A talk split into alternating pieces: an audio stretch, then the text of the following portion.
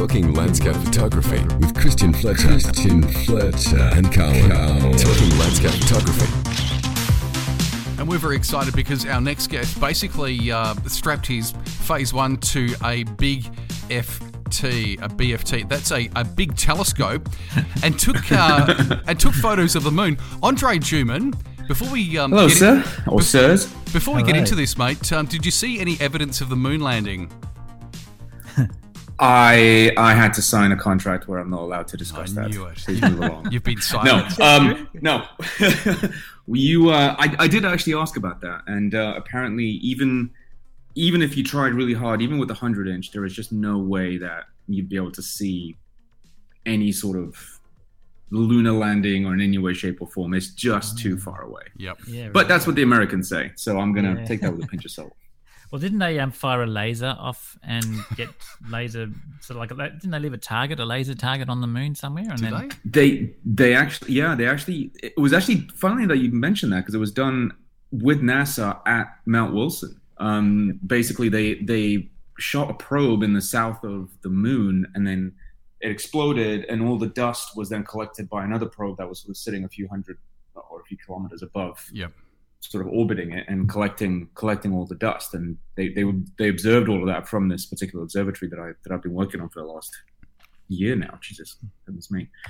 Yeah, so it's uh it's just a it's just a fascinating place. I, I highly recommend anyone to go. It's free to the public. Um, oh really? to, to, to go check it out. Yeah. Now, and honestly, before I even started this project, I didn't even know quite how important this place really was. I mean, the 60, just, just for reference, the 60 inch is basically the grandfather of all telescopes. Every telescope, basically, since the 60 inch, has been copied as in terms of the design, in terms of the way that a telescope should be. So this is really sort of the, the grandfather of, of modern um, telescopes around the world. And then the 100 inch is where Hubble did all his research on. So Yeah. on this particular telescope is where he first discovered that the universe is expanding. I mean, and, and amongst other, you know, massive discoveries, it's it's it's a very surreal kind of place. You really are stepping back in time. Okay, we we've established the moon landing didn't happen. Um, Yes. How did this project come about, Andre?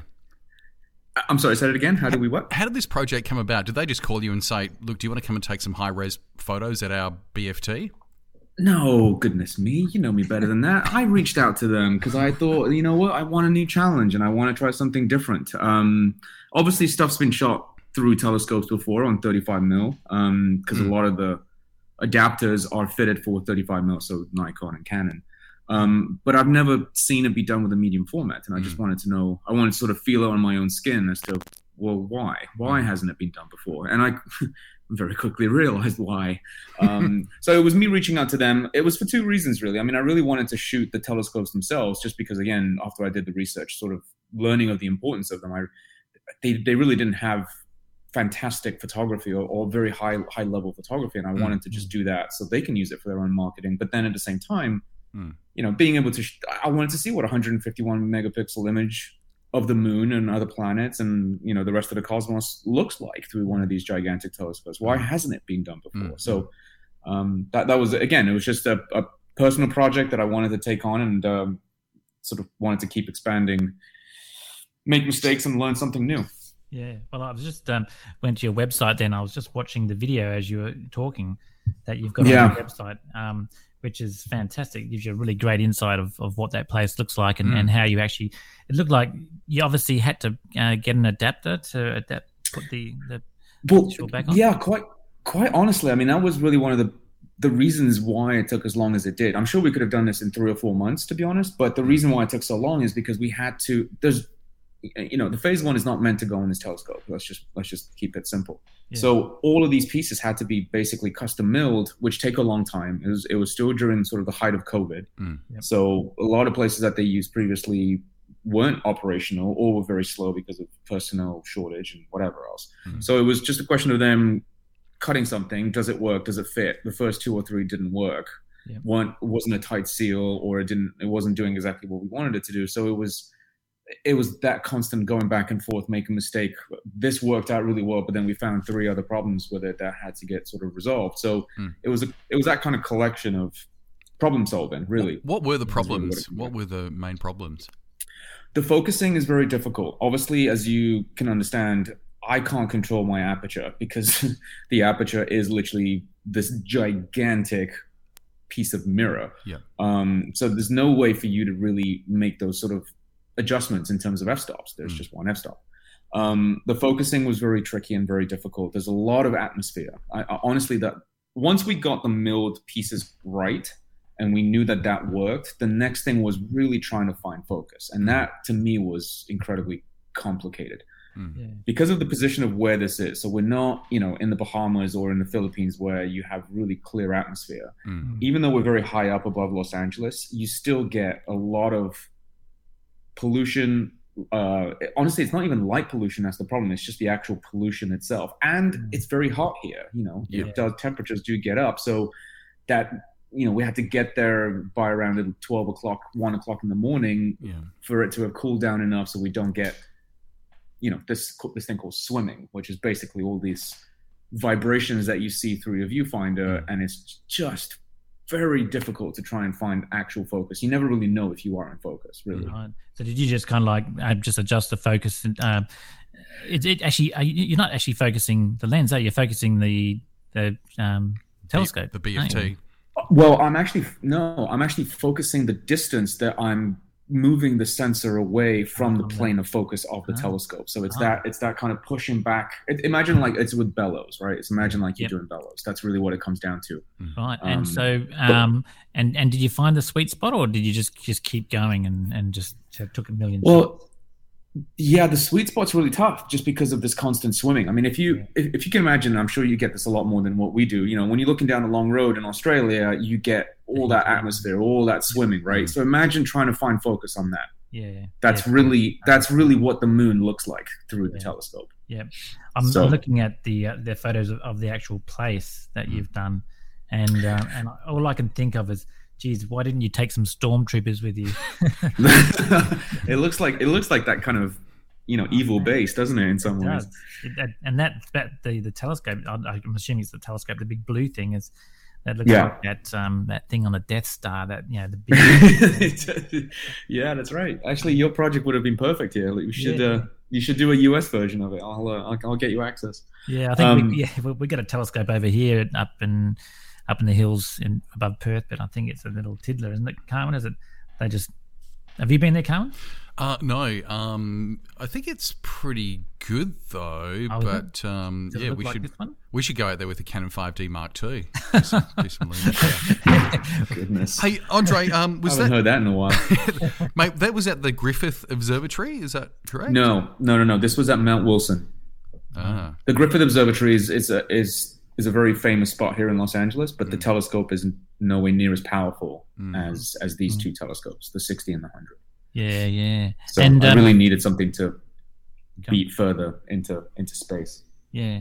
So what are you going to do with the work? Is it now that you is the project completed, or you, have you? No, not at all. Yeah. No, the the the, the reason I, I knew this was going to be quite complicated and time consuming from from the very outset. So for me, I really wanted to start off this project with the moon. Mm. Um, it's big. I know where it is. It's bright. I don't have to do crazy long, you know, crazy long um, exposures, Mm. uh, and I can repeat it as within reason as frequently as, as I'd like. As in, you know, when I first started close to uh, a year ago, Jupiter and um, Saturn were completely underneath us. We, we couldn't even see it on this on this side, so we had to wait months for them to come back up. mm. So again, with the moon, it, it was it was an easy an easier subject to start off with. Um, Mhm. Now that we've kind of done the moon and we've learned as much as we have, Mm. the next step that we're actually focusing on is actually the sun. So they have a very specialized telescope that can actually shoot um, the the surface of the sun, so you can see all the individual. Dare I call it cells? As, as you've seen the sort of photos of the sun, where you see the individual. What sort of filter are you going to use? Like a, a 10 stopper? Or No filter. There's no way to put filter. I'm just kidding. How do you So, shoot the uh, Can you sun? imagine that though? yeah, how big would that filter be? Yeah. Um, the good thing about the sun is that you don't have to get up at one o'clock in the morning and shoot it. That's so true. That's true. No, no, it's very true. I, I, and again, it takes me close to an hour and a half to two hours just to get there. Yeah. So I would get there by around 10 p.m. You know, would have to wait until around 11 do do setup. And there are many times when I got home at three or four in the morning. I, I must have been there at least 40 times now. So Yeah. if you think the number of journeys and time that I've spent there, it's it's time consuming and it's and it, you're tired and it gets cold up there and whatever else. Whereas with the sun, yeah, you're absolutely right. 11, 12 o'clock in the afternoon, Yep. I can shoot it and I don't need a long exposure again. So Yeah, Um, yeah, yeah. That's right. Wow. Well, it's it's, it's just incredible, and this is just you. And did you ever did you ever hear about that Japanese guy that's taking a whole bunch of artists on the first uh, Starship flight around the moon? Did you ever hear about that that thing? That no. so yeah, so what I, I looked at it because um I thought oh you know I thought wow that would be a really cool thing to do although I, I, I don't know if I could do it um so I How much will that cost? um no it's free so he he's a billionaire What? and he was he he was so he's chartered the the first um commercial flight of Starship around the moon and Oh, um he's taking I think 12 artists with him so there's you know musicians writers painters photographer um, dancers, all this sort of stuff, and and just to see what they come up with as they fly around the moon for six day. I think it's a six day trip or something like that. Um, um, Goodness me. and uh, and yeah, so anyone could apply. So I went to apply, and it was already they had already got everyone that they wanted. So, but that would that's your project. That would have your name written all over it. That's a sort of That would have been. I mean, that would have been pretty epic, regardless of uh, shooting anything. But uh, yeah, it's just. I mean, I've never seen the moon in that kind of level of detail, and I don't know how many people really have. I mean, there were, the scientists that I was working with, they were telling me that the highest resolution image that NASA ever took was apparently this 100 megapixel uh, image, and it's they, they gave me a sort of kilometer per pixel Mhm. level of detail, and with the hundred, we're, we're beating that in terms Yeah. of in terms of just how far we can really punch into it. But yeah, it's just a it's just an incredible thing to actually see up close and to see how many craters Mm. there really are there, and you know. media that struck it and it sort of kept going for a few hundred miles, basically, of this trail. Yeah. Um, it- it's just really, it, it's just a cool thing to see. And I- I'm excited for this for the sun too, because again, I'll, I'll see the sun in a way that I would have Well, never seen it before. What was it? What was it? wh- Like, what were the emotions you felt when you actually saw the surface of the moon? I'll give you a bit of a backstory. When I was a kid, my dad gave me a telescope, and uh, I set it up on a hill and actually looked at the surface of the moon. I was just just blown Yeah. away. I mean, obviously, that's nothing compared to. I mean, you could actually see the proper textures. That must have been mind blowing. Yeah, well, I think I think it's just a, the moon is just one of those items that would we just know from birth, right? But we never really, I guess, no one really pays that much attention to it in terms of just what it really looks like. You know, not Yeah. many people study it unless you, you're in that field. So it, it's sort of you know it's there, but you don't quite pay that. You know, you don't think about it too too often. Mm. But then when you actually see it, especially through some of these incredibly powerful telescopes, Yeah. it it just changes your whole perception of how pathetically insignificant we are. Yeah. and that's just the moon, you know. I mean, we we beat we went way out to, to Saturn and, and and Jupiter and some of the other uh, star clusters, and I I, I got the Cat's Nebula, Mm. which needed like you know multiple five minute exposures and all that kind of stuff. And it's Yeah. just you know they were telling me how far away these things are. And oh yeah, that one's like twelve hundred light years away, and that one's Yeah. like that's close to two million light years away. And I'm like yeah. just just stop and think for a second what that means. I mean, just 1200 light years away. That means you're traveling at the speed of light continuously for 1200 years. I, Yeah. I mean, That's a long how do you how do you how do you bottle that? I, I don't know. It's it's it's just incredible. Yeah, it is. I mean, I, yeah, the f- I don't know how anyone could think that we are the only things in this universe that um, that are intelligent and capable of doing things. Mhm. Um, it because just, they're Christian and they read the Bible. yeah. Oh, well, well, um, yeah. Right. Well, that's quite possible. Cue the Yeah. hate mail. um, yeah. So, um, what's the um, what's what else has been going on, mate? You've been you've been shooting the moon. You obviously that's not the only thing you do because you're doing that at one o'clock in the morning, and surely you've got some time during the day to do stuff as well. What, you, are you feeding the cat, Well, or you just you know? It- well, I, yeah, they, they are waiting to get fed. They're looking at me pretty angrily right now. But if I can just go back, just just a just a final point on on the um, on the Mount Wilson. Wh- Why I think this was quite an interesting project is because of the kind of gear that we had to use. So Mm. for actually shooting through the telescope, I couldn't use the the Phase One um, main body because it just doesn't it doesn't fit. So I had to use a technical I had to use a technical camera for that with the IQ4 back. Yeah. Um, but then when I'm shooting the actual uh, telescopes themselves in their in their location, Mm. I use the XT. So again, another another field camera, technical camera, where you can change your plane of focus ten degrees. I'm sorry, five degrees left, right, up, and down. Mhm. So basically, those images, um, there's not. It's deceptive how small the space dome actually is, because obviously they don't need it to be gigantic. Yeah. So you're quite close to the telescope. Um, But by being able to stitch the images, I did up, I think up to like 40 images, where you stitch them all across and you com- compose them all together. It really feels like it's a much bigger space. So Mm. using different types of equipment and different types of lenses um, was quite was quite a challenge in terms of, you know, your mindset has to change uh, in Yeah. terms of what you're really trying to do. So it was. Mm. It was a challenging project, but I, I, you know, I really enjoyed that aspect of it. But uh, to answer your question, yeah, this is obviously still an ongoing project. Um, in fact, we're talking about doing this some sometime next week. Mm. Um, and then, you know, I don't know how it's how it is for you guys over there. Uh, it sounds like you're in some sort of lockdown at some point um, in different parts of the country, but, but Mm. things are still pretty kind of messed up over here. I mean, there's Delta, and now the Mu Delta is getting is getting more news coverage, and God Mhm. knows how bad that's going to be. But there's just not a tremendous amount of jobs. So for me, it's just continuing to stay creative. And Yeah. I've done multiple projects uh, in my studio. With the Bacardi bottles was the latest thing that I did, where um, we shot the Bacardi bottles, and then we did over a hundred different splashes that were comped in together, and then the fruit were also comped in. So Yeah. playing with the backgrounds of the different flavors and the different colors of that. So we did that. Um, I'm still working on the Nike Kobe's. I was very fortunate to get my hands on some of the rarest uh, Nike Kobe shoes. Yeah. And again, it's been shot a million times. How do you do that differently? And what I decided to do was actually physically print um, those swooshes that you see. They're actually real. They're not CG. So I actually printed uh, over a hundred of each individual color that were then thrown up in the air and sort of caught to, to sort of surround the shoe itself. And we'd have a whole video that we shot on a robot arm with a Phantom that can shoot a thousand frames a second. So we're working on that video. Yeah. Um, I have 10, I literally right now I have, I was just checking before I got on with you guys. I've got 10 projects that I'm working on right now. So it never, it never really stops on my end.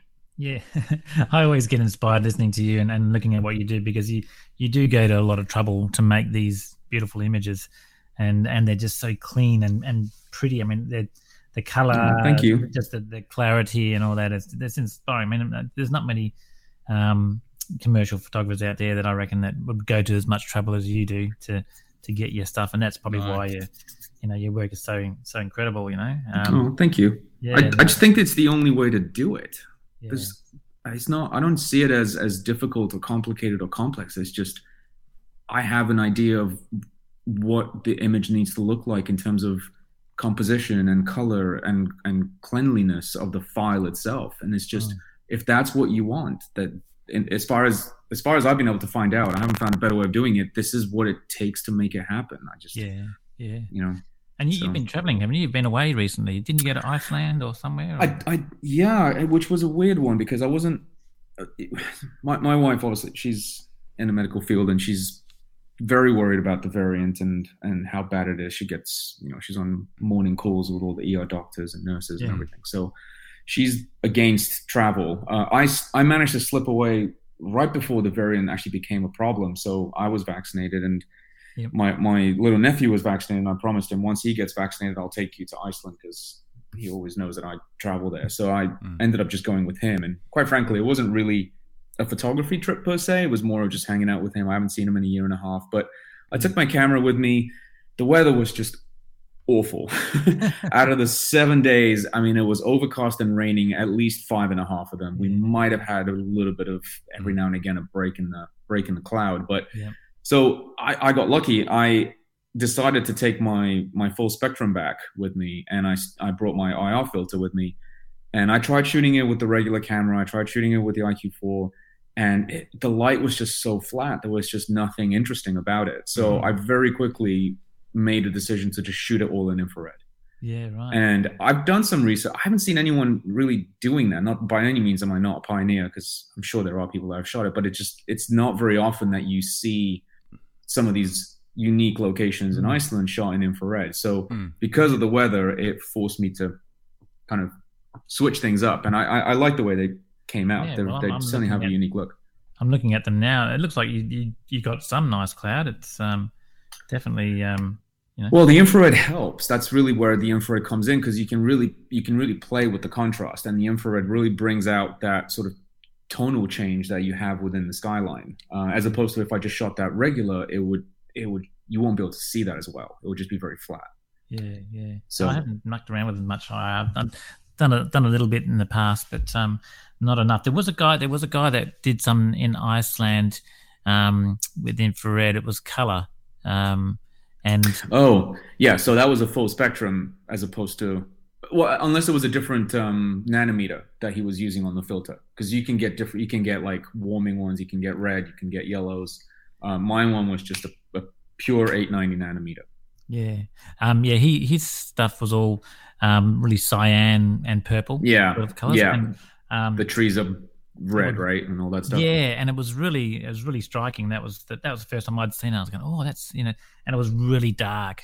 Really, you know, Yeah. of real Mm. uh, and and some really dramatic light. It was it was it was nice. But um, yeah, I'm just looking at your stuff. It's beautiful as well. So, oh, mate. And uh, so, anywhere else you've been traveling or just to Iceland?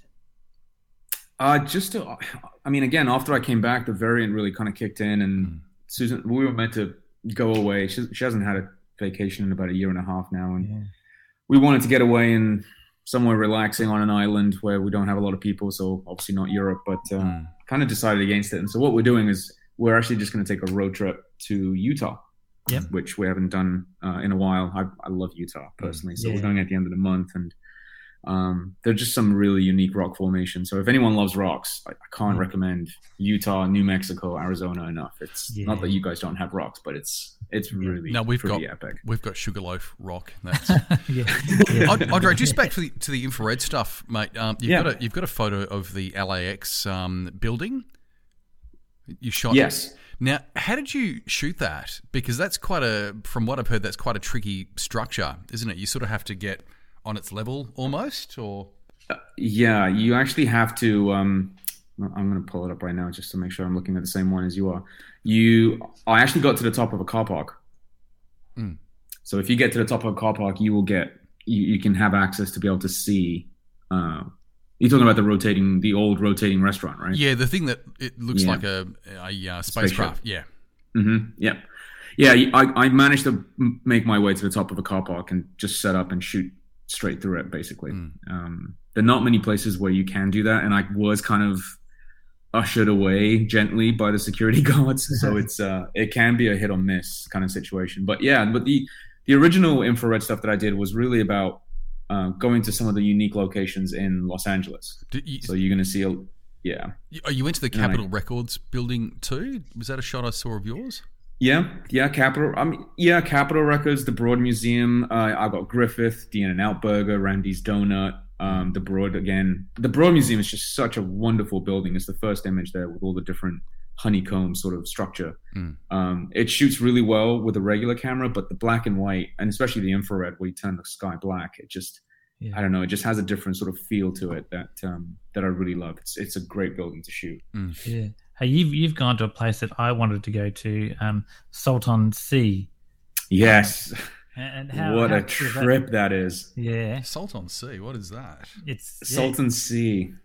It's uh, Bombay Beach is the name of the actual um, beach that it is. It's basically in this, I think in the 50s or 60s was the hotspot for celebrities and musicians and actors to go and sort of relax by the lake. And it was a very sort of high end chic place. And then because of pollution and because of um, over farming in the area, the whole lake just got basically it became toxic. So all the fish died. Mm. It's it's awful to go into, and it's just it's just turned into this I don't apocalyptic town. I, I- it's it's the it's a very eerie place, and again, I'm sure you guys have plenty around in, in, in Australia as well. But it, this one is just there's just something weird about it that Yeah. it's kind of hard to describe.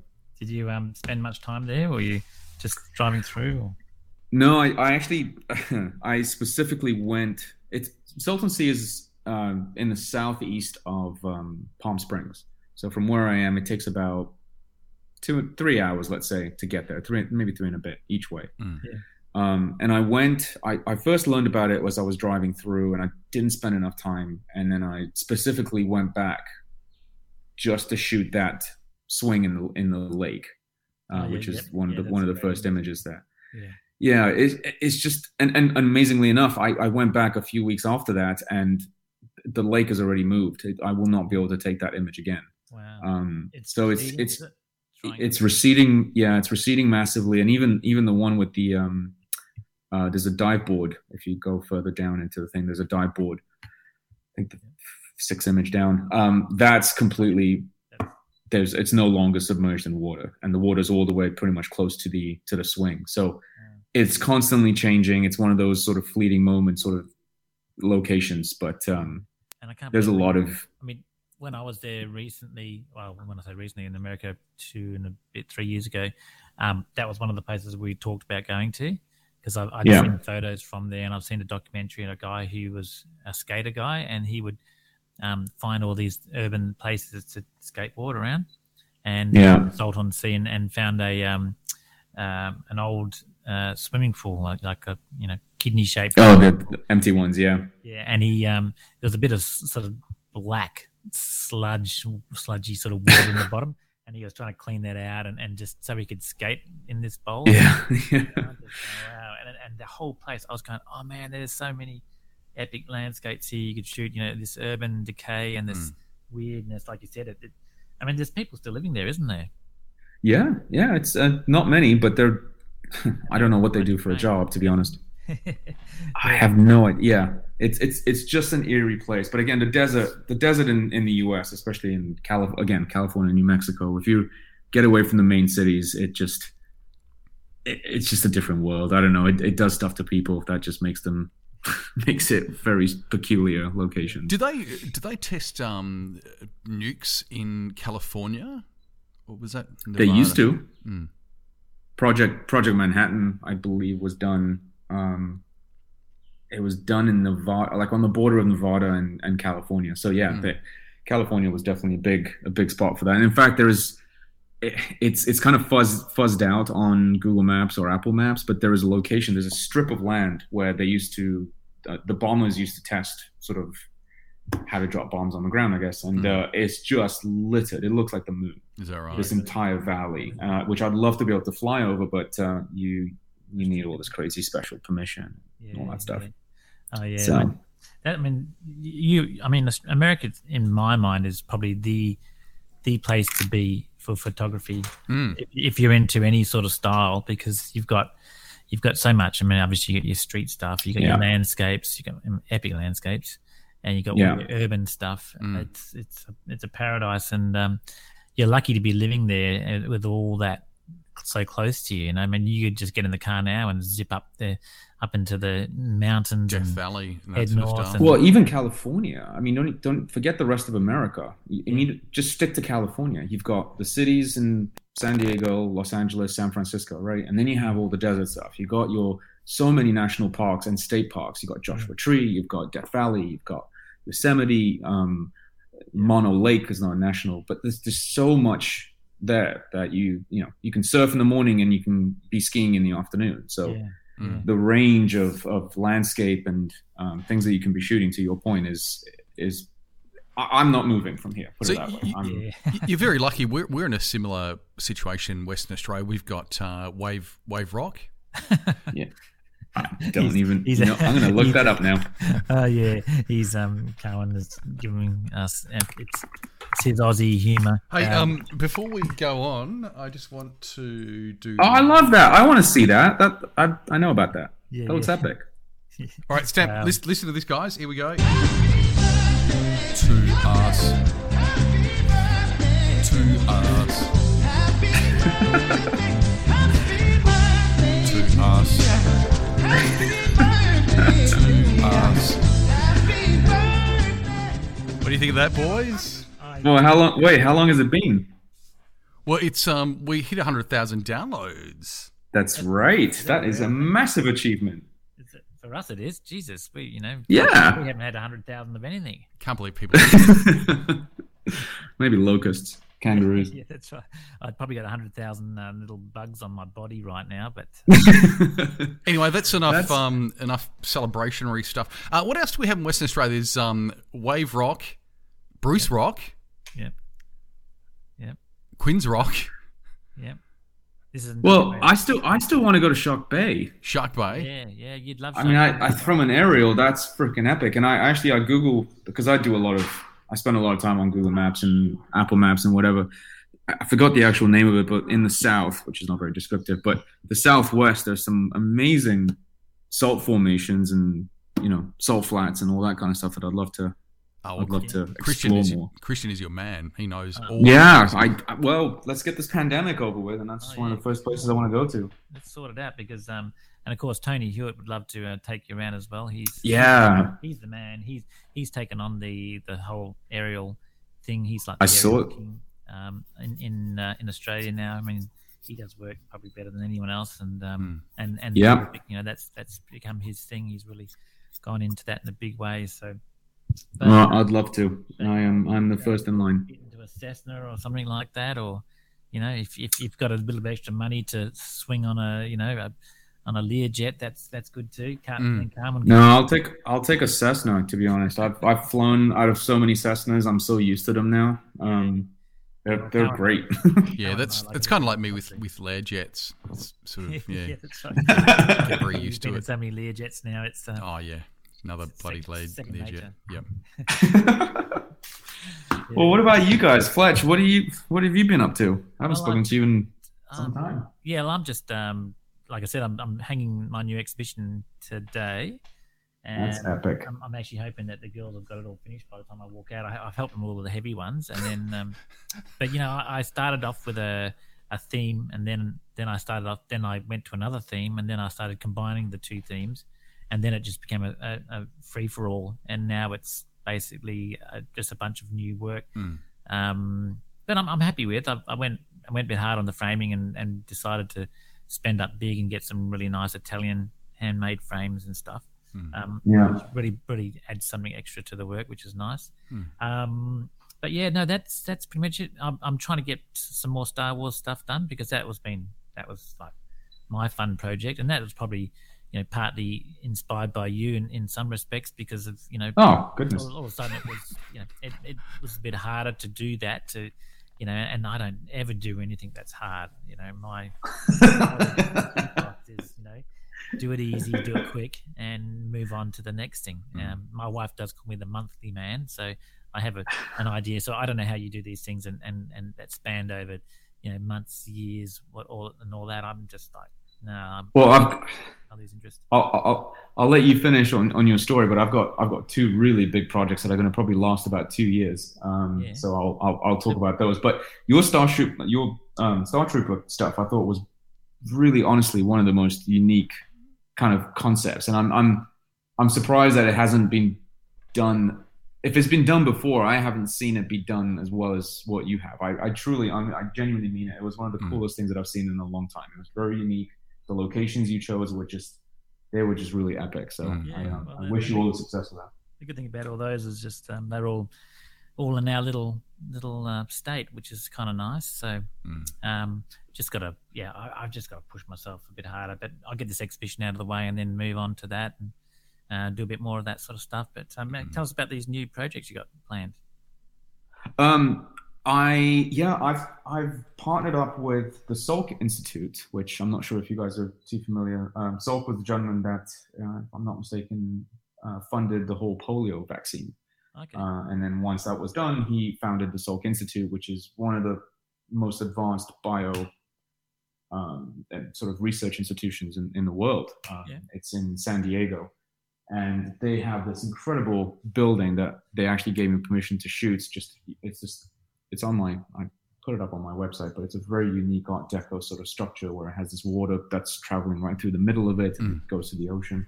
But anyway, mm. um, the idea was, you know, I did the telescope, and it's obviously that's going to continue, but that's going way out into space, and then I want to sort of combine it with the complete opposite of that, which is to to work with some of the most powerful microscopes in the world, and these guys Yeah. just so happen to have two or three of the most powerful microscopes where they can go an insane, insane, tiny little nanometer. So being Mhm. able to work with them on some of the things that they're working on and actually putting putting a Phase One on these microscopes, um, Yeah. it's sort of the sort of yin yang of the tel- the telescope project. But uh, obviously, there's a lot of red tape to get through. What I'm being allowed to shoot, we're trying to work the we're trying to work out the right subjects of what would work. Yeah. They were suggesting the the inner ear. They're actually doing a project right now where they're trying to for someone that's deaf, uh, using uh, research their whatever drugs that they're actually trying to administer Mm. to actually grow the cilia back in your inner ear. So if you're completely deaf, they can actually make you hear. So kind of doing a before and after of that sort of project and how Yeah. you can you can photograph the actual cilia of inside your ear itself. So Oh wow. That's um, insane. that I'm sure that's going to take a while as a project. Yeah. Um, Well, if you need a subject, Carmen's, you know, he's probably got interesting ears to, to photograph. I'll tell, I'll tell you what, all, all jokes aside, you know, I've been a DJ for quite a few years and I've just got no hearing left at all, Yeah. mate. So if you want to, want to photograph Yeah. mine, that's, uh, Well, that- yeah, I'm fix fine with fix that. They, they might have an answer for you. yeah, that'll be good. And what about it? What's the other one? The other one, I think, is still one that I, I might have mentioned to you guys in the past, but it still it hasn't really progressed again because of COVID, and I can't. That They're not open to, to, to doing it right now until it's a little bit safer, which is working with the San um, the St. Louis Botanical Garden Ah, yes. uh, Yeah. and, Oh, and right. photographing those incredible plants that are one of ones, and as well as they have one of the largest Darwin collections of um, flora that he actually brought back on the Beagle. yeah. So being able to do that and shooting it in a, I have a, a unique way of trying to present it, which again I'm sure is going to take a lot of weeks, if not months, of testing. How do you do this? I mean, you, you're photographing, uh, you know, archival stuff from Charles Darwin. I mean, how do you get these ridiculously grandiose projects? This is amazing. Um, I, I think I'm just an I'm just a naturally curious person, so I do a lot of research on what a particular place is doing, or I, I track them, or I follow them, or I and I sort of either I get lucky, or it just so happens that it's something that I'm particularly interested in, and I go, okay, who who can help me make this happen? yeah. Um, so it's it, it can either come to me sometimes randomly, or it's something that I'm very passionate about that I then pursue. Um, and I get and honestly, I get rejected all the bloody time. It's it's it's it's it's frustrating, but it's you know it's expected. It's part of it's part of the game. Um, But if you have a unique way of discussing your project, so you can sort of convey to someone that's not a photographer or not a visual person, that's a scientist, for example, that this is what you're trying to do and it's going to look amazing and this is why it's going to be different than someone else shooting it, then then it piques their interest and there's it's easier for them to then kind of connect you with the right people and then ultimately it, it sort of comes together. But sometimes it can be a day and sometimes it can last a year or two years, you know. Yeah. Um, So with the um, the, the botanicals that you're going to do, I imagine you're going to um, like focus stack of three hundred thousand images of these to, get, to get detail everywhere. Would that Well, be, would that be accurate, or because you're not just going to go there and take a photo of a plant and just Absolutely not. You know me better than that. yeah No. Yeah. Um, no, what I'm, I- I think one of the things that we're we're trying to do is actually trying to shoot. I'm trying to envision how the plant's going to look on multiple different levels, depending on who's looking at it. So this is hmm. what the plant's going to look like as a human, the way a human would see it. Yeah. And then I want to see, I want to find out this particular plant gets pollinated only by this particular insect. Well, I want to know what spectrum of light that insect looks at. What is that? What is that nanometer?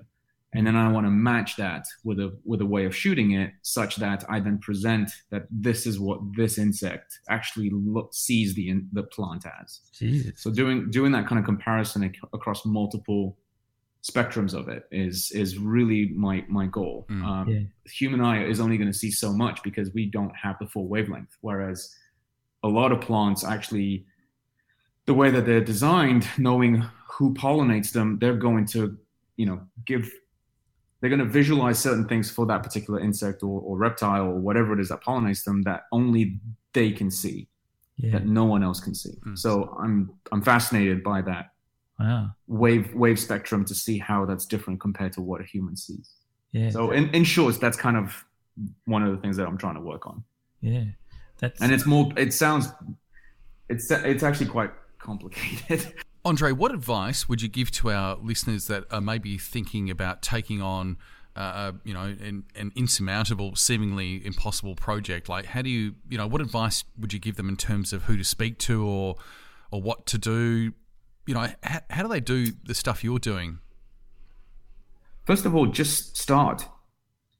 Just literally start. Start coming up with an idea do you start with something that is dear to you, something that you're particularly interested in, because then your enthusiasm is going to come through a lot more than mm. shooting something that you don't have any connection with, especially when it's a personal project.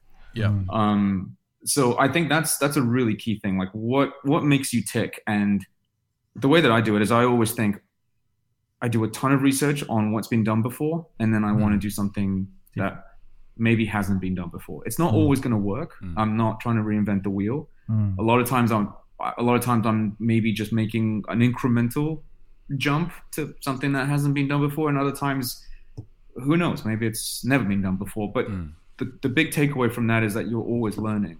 You know, mm. and I, and I've said this to you on different podcasts that we've done together, mm. and I still believe in it. Is even when you make a mistake, you're still going to learn something from it. Mm. There's something. There's no way you would have found that unless you tried to do it mm. uh, or put yourself in that position to do. So mm. I, I, think a lot of people, especially now with with COVID, and there are not many jobs around, um, they're you know, money is tight. Let's let's not you know not yeah. beat around the bush. They're mm. very they're a lot more cautious. They're they're more playing the waiting game, and I just want to wait for the market to open up again, and then it's all going to happen. But mm. my approach, and, and honestly, I had a bit of a mental crisis myself about which direction I want to go, and ultimately, mm we don't have a podcast long enough to discuss that bit. But ultimately, what I decided um, was I just I'm just going to go for doing the projects that I really like, mm. doing stuff that's going to be um, helpful for me. For a creative that's never heard of me, and they first go on my website, are they going to see work that's two years old? Mm. I I detest that concept. Yeah. You know, I want them to be able to see my progression. Um, yeah because you can see it through my work. Obviously, some of my some of my work is better than others. Um, and then the older stuff that's not as good is going to get taken down as new stuff comes up. Yeah. And then it's just that idea that when it does open up again, I have that much more wealth of knowledge of experiences and shoots that I've done that have failed miserably, will never see the light of day. Right? Mm. I've got terabytes of footage of, of, of data that's never going to see the light of day because mm. it's just crap. Yeah. Um, you, but you've you always learned something from it. Yeah. Do you think that you're um, you've always been um, like a, a confident person? You, have you always? No, absolutely not. How did you get that? Is that just from just getting some some runs on the board and and uh, you know having a few things work out, or, or is it does it come with age, or you know because there's a lot of young young guys and girls out there shooting and and they, they do lack that confidence. Where where's where's mm. confidence come from? I I don't think I'd call it confidence. I think it's just a goal. It's a goal that I want to achieve for myself. Um, I think it's important for me to realize my progression. Mm. Uh, one general rule is I never delete any of my old images unless they're absolutely, you know, out of way out of focus or press the wrong shutter or whatever. Yeah. But I will every now and again, every three or four months or six months, I'll look back on something I shot four or five years ago, mm. and I want to know why did I think back then that was a good shot? Mm. Because right now it's freaking awful and I would never use it. so it's your, you know, it's that mental progression of mm. training yourself. And again, that's through doing multiple projects and making mistakes a hundred thousand times. So I don't think it's a confidence issue. I just think it's it's a desire and a goal. And yeah. that definitely came from tennis, not, yeah. not without yeah. question. You know, I'm a competitive person. I'm not necessarily a, a, I wouldn't call myself a confident person. I've got you should have seen me two weeks ago when I was having, you know, an existence crisis of what am I doing here? Like, you know, nothing's getting better. No one's there's no We've work all been around. There. We've yeah. all been there. Yeah, Andre. No, yeah. Mate, sorry to interrupt you, but would you describe no, yourself as a good photographer?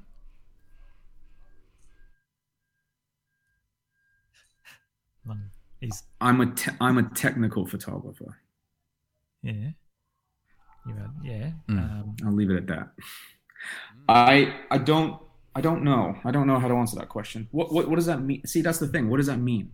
Mm. What's a hmm. good photographer mean? I you know. Yeah.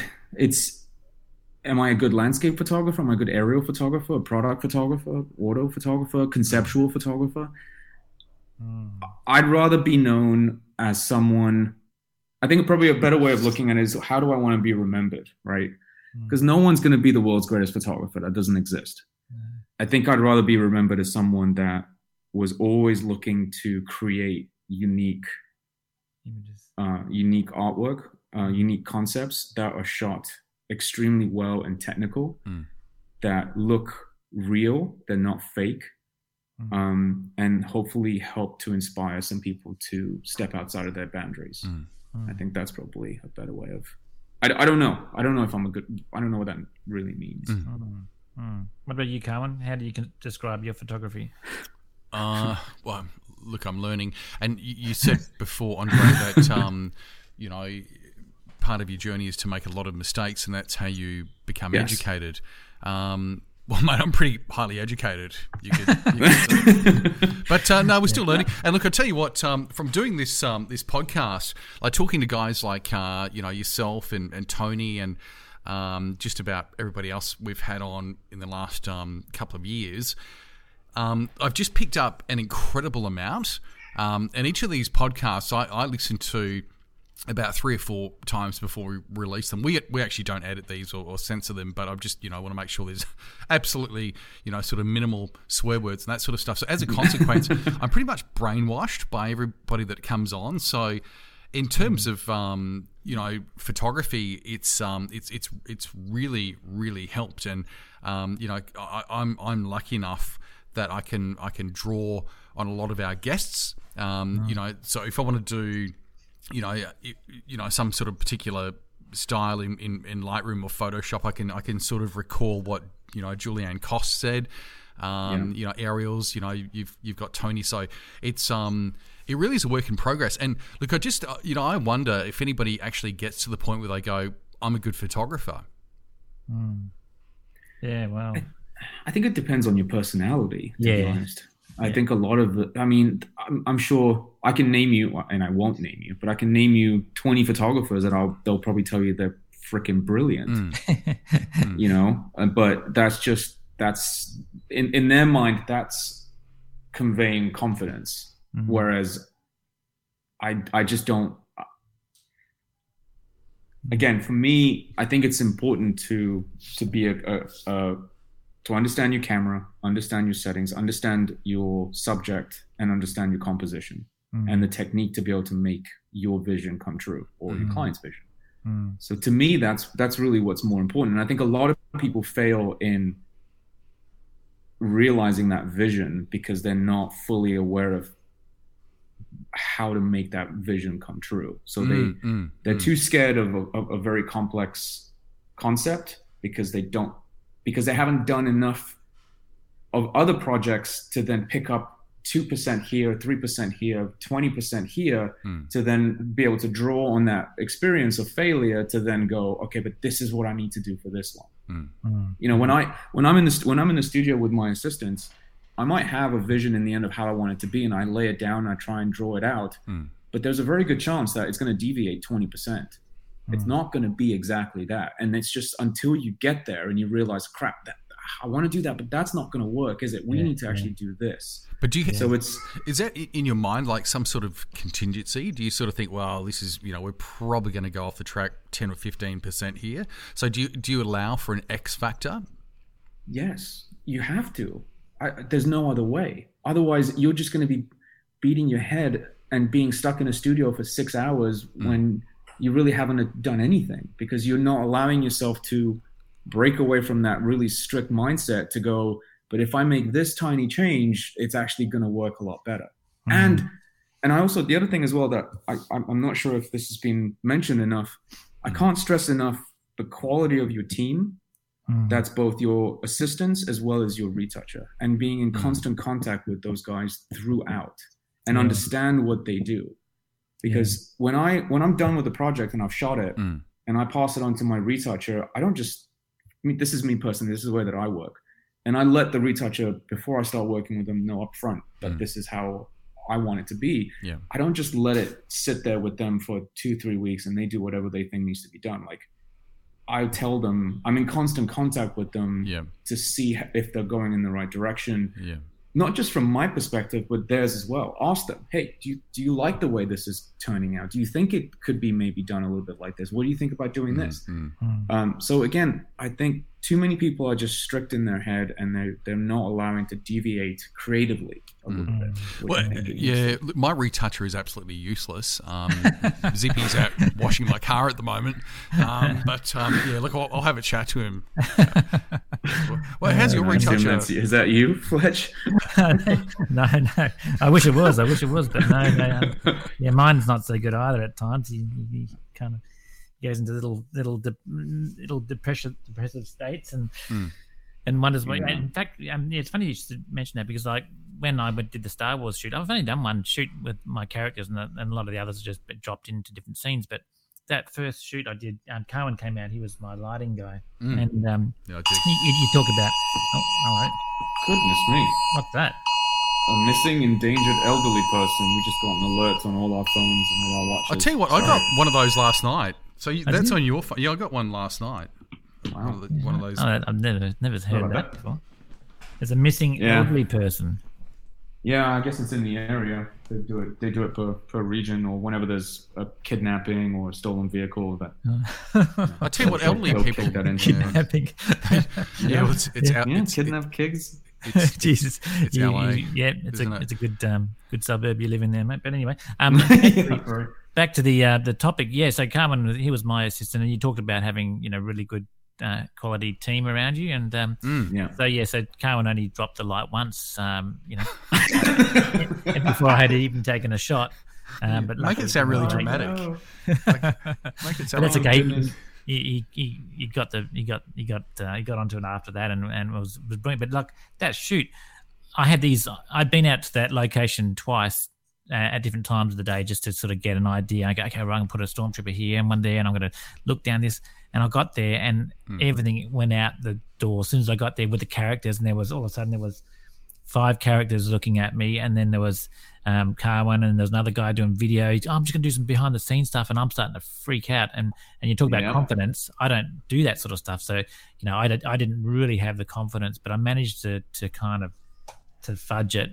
Um, I've got to but- say though, you didn't. You came. You came across as as really confident. I, I don't know whether you were just doing meditation techniques, yeah, thing. but um, yeah, you seem to be in charge. I was fre- well, I was freaking out um, a little bit because it was not exactly what I.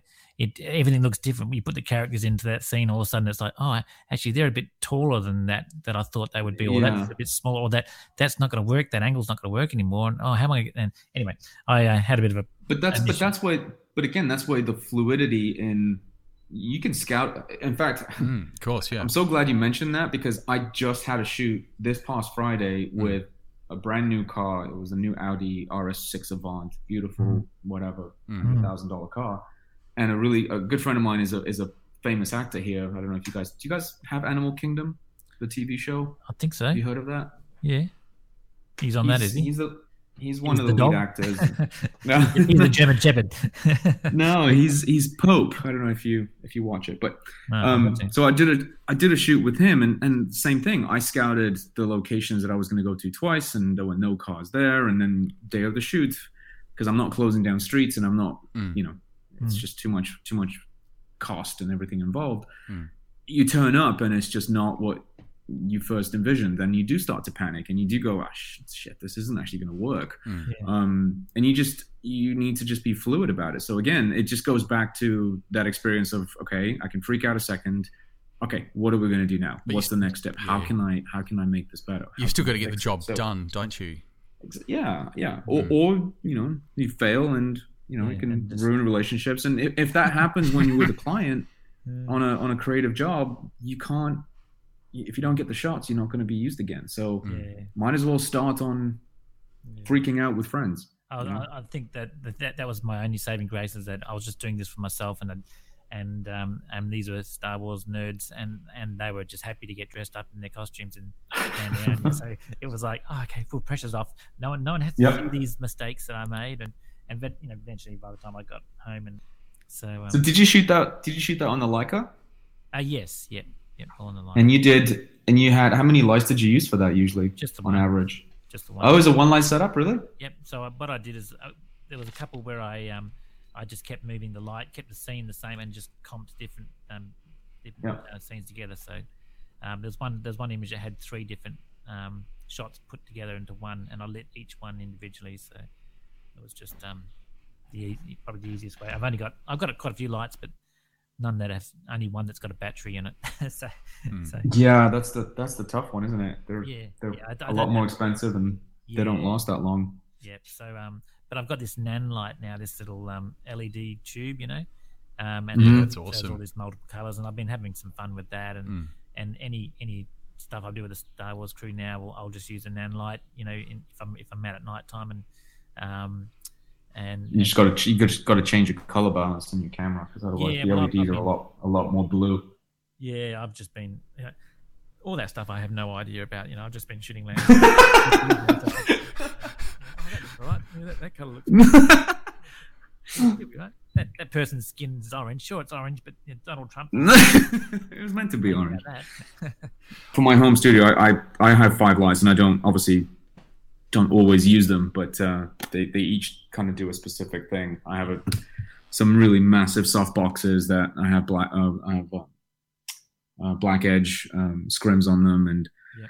um, I have a Picolite, which is fantastic for just doing the labels and, and really focusing on a small section of it. But uh, in fact, I'm shooting tomorrow. McLaren, I got I got hold of an entire brake system for uh, for a McLaren 720s. Wow. Yeah. So I have the cross jaw brakes with the caliper and all the pins and everything that makes a brake system. Yeah. Um, so I'm going to be shooting that exploding. Wow. Oh, So that's going to be, yeah. Well, it, it will look like it's exploding. Um, Okay. But uh, yeah, it's going to be it will be interesting. And But, how, how are you going to make that look like it's exploding? Just like just take all little bits apart and just yeah, take it apart and just yeah, exactly, and just render it. Make sure that your lighting is consistent throughout. Um, Yep, I'm I sketched it out. I'm I'm ex- I'm thinking a two light setup, but maybe three on on one particular piece that is needs a little bit more, just because it's got divots and holes and yeah. chunks everywhere. So it just again, it just depends on depends on what you're shooting. Really, Yeah. is what it comes down to. But Mm. Yeah. that's one of my ten projects. Yeah. Andre, we're going to have to uh, wrap it up, mate. Um, Yes, sir. Before you go, look, there's um, there's quite a few people in lockdown around the world. Unfortunately, Mm, just it is what it is. Um, yeah. Can can you lend any creative advice? You know, for maybe little projects people can do if they, they can't get out of the house. You get your brakes off your car and make them explode.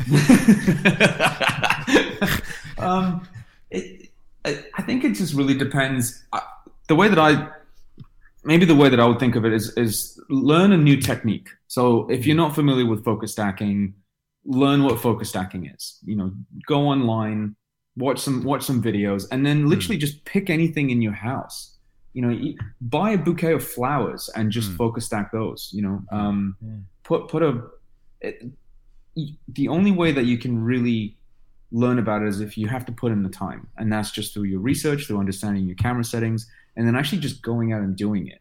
Um, And then also, if, if you're doing focus stacking, know that if you're not focus stacking 6,000 images, you're not focus stacking. you're not doing it right. Yeah, that's exactly. right. um, you know, download download the free softwares. You, can- you have them for like a month, where you can really play with Helicon Focus, for example. Mm. Uh, understand how that software works. Yeah. Download Capture One for, for a month and, and play with it, and understand how that's different to to Lightroom. I think a lot. I think everyone should be using honestly Capture One over Lightroom. It just gives you so much more flexibility.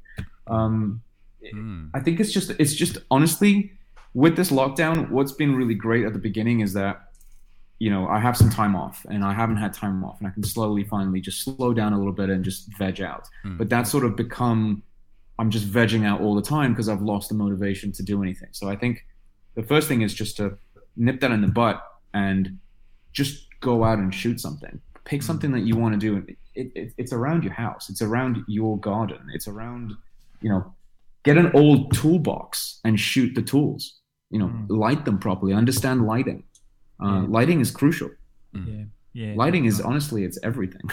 Yeah, yeah, exactly. I So- mean, mull, you, got, you got some mull plants in your backyard, uh, Carmen. You could probably photograph those, you know. There's your, there's your botanical series. just photograph a black widow in the Sydney funnel web. Uh, No, no, no, have- we don't no. have those. We don't have funnel webs here. Yeah, in no, WA. no No, spiders. that's right. You're on the west coast. Yeah. Oh, do, we don't have funnel webs in WA. Is that right? No, we don't know. Oh, today's a great day. I'm glad. I yeah, learned that. Don't worry, there's other things that can kill you. Oh yeah, yeah. yeah, there's, there's lots of things. Even a seagull will kill you if you. if you No, it's ate it or true. something. It's true. Oh, I gotta love Australia. I can't believe I still haven't been. It's, it's know, pretty mate. incredible. You, really. you would uh, actually. It's not much different to America. Actually, it's pretty simple. It's, it's pretty similar. Just got less guns. And um, but oh my god! Don't are kind of honestly, don't get me, don't get me started on Yeah, the abortion law that just that just kicked in into Texas is literally making my blood boil. Yeah, oh It's- yeah, it's terrible. it's going. Actually, it, um, yeah, because what the 20, 21 year old? Uh, no, what is it? Anyone, uh, twenty one and over can have a gun, um, without a license and without a reason. Just like you can just have one. Oh, in, in Texas, yeah, you don't need you don't need training anymore Yeah, yeah. So um, or something something insane like that. Like you, it's, yeah, that's right. You can't draw. No, you can. No, you can have it at like eighteen. I think it's less. or maybe it was twelve. It's it's it's honestly honestly like I don't understand why this country's not broken up into different individual countries. Yeah. because it's just the mentality between sort of center and left and right are just so incredibly different. Yeah, We need to crazy. get you and Dave times. Morrow on a conversation together. There, what do you reckon, Carl? Yep, that'd let's be- let's let's that'd be- do one of those. Let's do a political one. yeah. No, no, let's not ever. we can have our politi- political arm of the of the light-minded. You know, we can call it something else. yeah. Mm. Oh, Right, light, right. we call it uh, light arms minded. What about right-minded? and we'll just still get guns, Fletch. Right-minded. Yeah, we, we'll just put a, a gun in our logo, and and uh, yeah, but um, no, it's crazy. just let's crazy drink. but Let's drink. bef- We'll drink before we have that podcast. yeah, it'd be fun. It'd be, it'd be hilarious, but um, yeah, it's a pretty serious Yeah. sub- subject. Um, hey, um. Anyway. thanks, mate. Thanks for your time again, Andre. It's always great. No, thank you guys. Uh, Anytime. I, I love you guys. I love working with you, and uh, Yeah, um, yeah, yeah, just keep shooting. Yeah, we love Yeah, you too. no, we keep always, it's always an inspiration to both of us to, to listen to what you're up to because it kind of gives us a bit of a kick in the ass. To, well, it makes you feel like a bit of a loser, doesn't it? Really? No, it does not. No, it does not. no, Carmen, you're doing some great stuff. Ch- Carmen's doing all this pop art stuff at the moment. Um, I'm, s- I'm I'm following him on Instagram. I love what he's doing. yeah, sure, he's um he's breaching every copyright and trademark. Everything. Yeah, but it's all Never it's know, all artistic okay. interpretation, though, isn't yeah, it? that's right. Yeah. And you- you're only going to get in trouble if you sell it. So you know, just And making that's not going to happen anytime soon. uh, good stuff. All right, boys. Well, I'm going to go hang an exhibition. I gotta All be right, good right luck with that. I, I wish you all the best with that, and uh, um, I'd, I'd love to see that in person. Shortly, well, I'm gonna. It's all gonna be all. I'm gonna do a little video, and it's gonna be uh, gonna have a pre-sale come up on Thursday, I think, to our database and and all that. So Nice. you know, it's some, there's some nice ones there. There's a couple there I'm proud of. There's a couple I'm not so proud of, but that's always the way, you know. This is the way. And there is a photo of a seagull in there too in the exhibition. oh, is there really? Is that the one through the windscreen? Yeah, yeah, yeah. My oh, wife likes it. Can't wait to that's, see that. That's that's it's very camera club, but she loves it. She thinks it's awesome. And um, anyway, I, I have to That's do all it. that matters. Yeah, Got to keep the wife happy. And I said, "You're going to buy it. If this doesn't sell, you're buying it." But, but that but that means that you're buying it. though, Yeah, Fletch. that's right. Exactly. I've already bought it, mate. I bought the farm. All right, guys. Oh goodness! Thank you so much again for having me. I really appreciate it. And um, thank you. yeah, till the next one. Yeah, good stuff. All right, thanks, Andre. Thanks, Thanks, Carmen. guys. Have See- a good one. see you, mate. Thanks, Colin.